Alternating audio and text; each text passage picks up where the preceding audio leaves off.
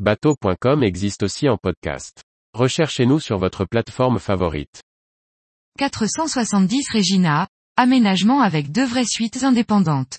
Par Chloé Tortera. Zoom sur l'aménagement du 470 Regina dans le deuxième volet de notre essai.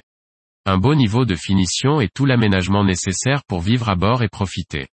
Le chantier a aménagé son bateau avec soin et apporté quelques innovations intéressantes. Le 470 Regina est une vedette walk-around de 15 mètres de long et de 4,40 mètres de large motorisée en inboard.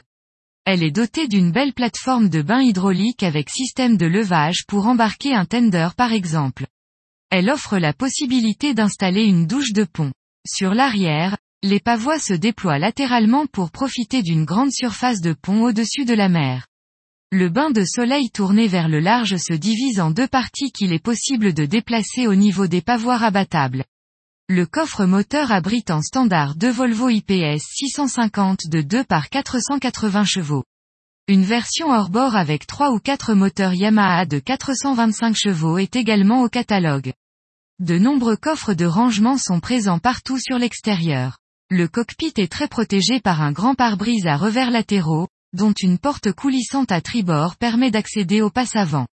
Un hardtop rigide et structurel protège le poste de pilotage. Un carré en U sur l'arrière partage le dossier du bain de soleil. Il dispose d'une table dont les pans se déplient, et fait face au wet bar. Le poste de pilotage impressionne par sa taille. Il dispose d'un tableau de bord avec tout l'électronique dernier cri, dont deux écrans Raymarine de 17 pouces. Le pare-brise teinté assure la protection du pilote. Il dispose de trois confortables sièges pilotes. La proue est accessible depuis les passes avant, bien protégée par une belle hauteur de pavois sur l'arrière, réduite à l'avant. Elle dispose d'un grand balcon. Dans cet espace, l'aménagement innovant permet encore une fois, en option, de diviser en deux le bain de soleil. L'espace ainsi créé apporte de la lumière dans la cabine située au-dessous via le panneau de pont. Celui-ci peut aussi être transformé en petite zone inondable pour se rafraîchir ou encore être équipé d'une table pour dîner. Corrado Piccinelli, directeur commercial du chantier, explique. Il y a deux lieux de vie pour pouvoir manger à l'avant comme à l'arrière. Quand on s'amarre cul à quai, on est tranquillement assis à la proue en étant protégé des regards. À l'intérieur, à bâbord de la descente, on découvre un meuble avec un réfrigérateur et un micro-ondes. Cette zone centrale fait le lien entre les deux belles cabines doubles situées à la proue et au centre du bateau.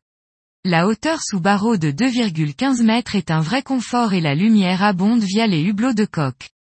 À la proue, la cabine avant peut être configurée selon les désirs du propriétaire et dispose de sa salle de bain privative avec douche et WC, dont l'accès est direct, ainsi que d'un coin meuble vanity. Au centre, la seconde cabine offre un aménagement original avec un lit positionné dans la diagonale et accessible de chaque côté facilement. À tribord, un sofa d'angle et une coiffeuse ou un sofa droit complètent la cabine. L'accès à la salle de bain est direct et la douche vitrée sert de cloison transparente entre la salle d'eau et la cabine. Une configuration avec trois cabines est aussi proposée par le chantier en réduisant la cabine avant et en supprimant le coin vanity. Les matériaux utilisés pour l'aménagement sont de belle qualité, les finitions soignées avec de beaux vaigrages, des bois recherchés, des finitions marbre.